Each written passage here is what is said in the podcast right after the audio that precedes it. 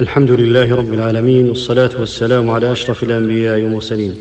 شاءت إرادة الله تعالى أن يكون نبينا محمد صلى الله عليه وسلم أبا للبنات دون البنين فإليك بعض المواقف من معاملته لبناته عليه الصلاة والسلام. الموقف الأول تقول عائشة إذا دخلت فاطمة قام إليها وقبلها ورحب بها وأخذ بيدها وأجلسها في مجلسه وكانت هي إذا دخل عليها قامت إليه فقبلته وأخذت بيده فدخلت عليه في مرضه الذي توفي فيه صلى الله عليه وسلم فأسر إليها فبكت ثم أسر إليها فضحكت. فلما توفي رسول الله صلى الله عليه وسلم سألتها عن ذلك فقالت أسر إلي أنه ميت فبكيت ثم أسر إلي فضحكت. لما بشرني أني سيدة نساء العالمين. الموقف الثاني شكت فاطمة ما تلقى في يدها من الرحى وما تحمل من القربة حتى أثرت في نحرها.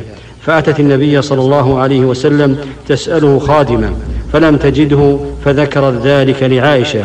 فلما جاء صلى الله عليه وسلم أخبرته عائشة بما تريد فاطمة فذهب إلى ابنته في بيتها لما علم بحاجتها فدخل عليها وهي على فراشها هي وزوجها.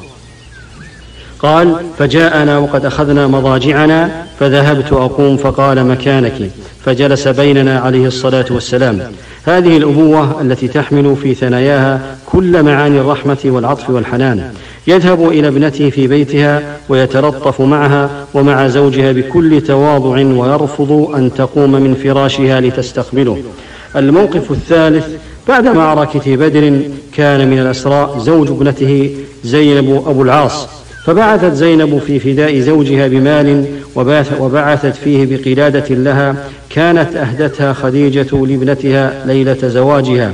على أبي العاص قالت فلما رآها رسول الله صلى الله عليه وسلم رق لها رقة شديدة وقال إن رأيتم أن تطلقوا لها أسيرها وتردوا, وتردوا عليها الذي لها؟ فقالوا نعم.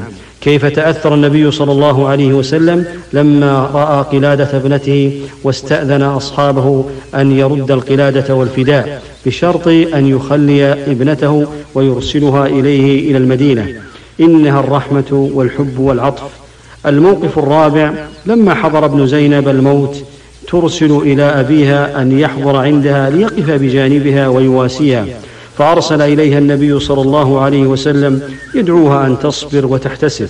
فلما رأت زينب ذلك أرسلت إليه تقسم عليه أن يحضر. لا يكفيها ذلك بل تريد أن يكون بجانبها فأبر النبي صلى الله عليه وسلم بقسمها وذهب إليها فلما حضر رفعوا له الطفل ووضعه في حجره ففاضت عين النبي ففاضت عين النبي صلى الله عليه وسلم بالدمع رحمة بالصغير. هذا والله أعلم وصلى الله وسلم على أشرف الأنبياء والمرسلين.